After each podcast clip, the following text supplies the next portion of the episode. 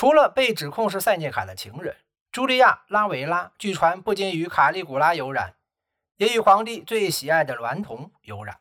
但既然罗马政客们经常利用关于道德沦丧的指责和谣言来打败敌人，我们无法确定二十四岁的茱莉亚是否曾做过其中任何一件事。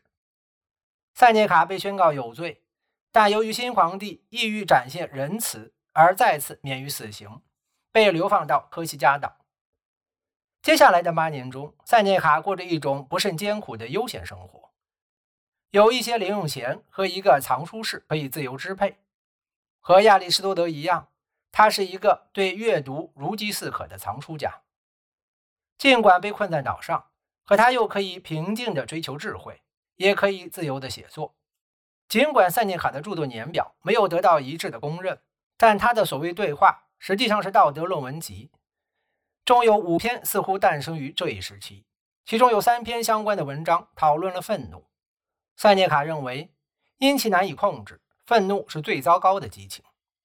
一篇献给母亲赫尔维亚的慰藉文章，其中有几段隐晦地使自己与反对帝国专制的元老院置于同一战线上。一篇含蓄的请求原谅的文章，但也伪饰成为了一篇慰藉文章，献给克劳迪乌斯朝中的一位大臣。波利比阿。公元四十八年，塞涅卡的仇人瓦莱瑞亚·麦瑟琳娜被发现与盖乌斯·西柳斯犯有重婚罪，被立刻处以死刑。一年后，克劳迪乌斯娶了侄女阿格里皮娜，她是卡里古拉的又一个妹妹，也是一个欲望极强的女人，特别在权力方面。皇帝现在又召回了塞涅卡，明显是应阿格里皮娜的要求。克劳迪乌斯为何突然改变了对塞涅卡的想法？除了麦瑟琳娜的死，塔西佗在编年史中给出了三个原因。阿格里皮娜希望将一位有名的学者重新带回人们的视野之中，借此取悦公众。他想让塞涅卡教育多米提乌斯，也即未来的皇帝尼禄。这个刚愎自用的儿子是他在前一段婚姻中所生。他显然希望能将塞涅卡。视为推进其政治野心的盟友。这一解释表明，塞涅卡已不仅作为一位演说家和作家而享有盛誉，也具备了一名熟练政客的名声。但除了辅导尼禄以外，塞涅卡在接下来的五年中实际做了什么，目前还不清楚。没有确凿的证据表明他曾经帮助或唆使阿格里皮娜执行各种血腥的计划，但也没有证据表明他没有这样做。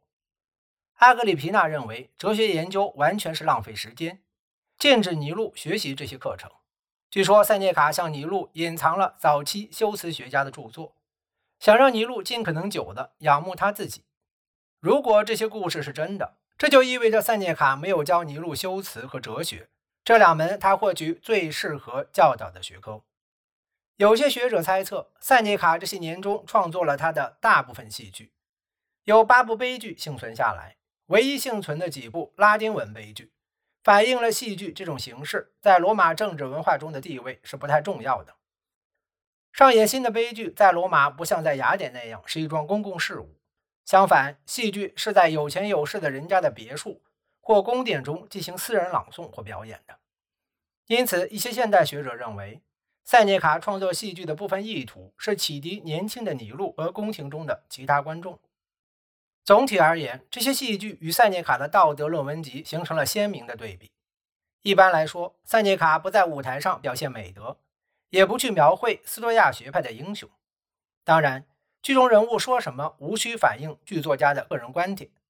但塞涅卡戏剧中许多人表达的观点，对他在别处表达的苏多亚主义的观点构成了相当大的挑战，以至于关于他的哲学的现代说明，常常对前者避而不谈。塞涅卡重述了希腊诗人和剧作家描述的希腊神话，在悲剧中生动地描述出一个疯狂的世界。在这个世界中，人们最痴迷的就是获得专制权力。尽管表演中间会插入一段合唱，发表一些道德告诫，要求人们驯服毁灭性的激情，但主要人物仍控制不住他们的声音和怒火，似乎理性的崩溃不可避免，而我们观众必须见证其不可避免的结果。一个无比残酷的混乱世界。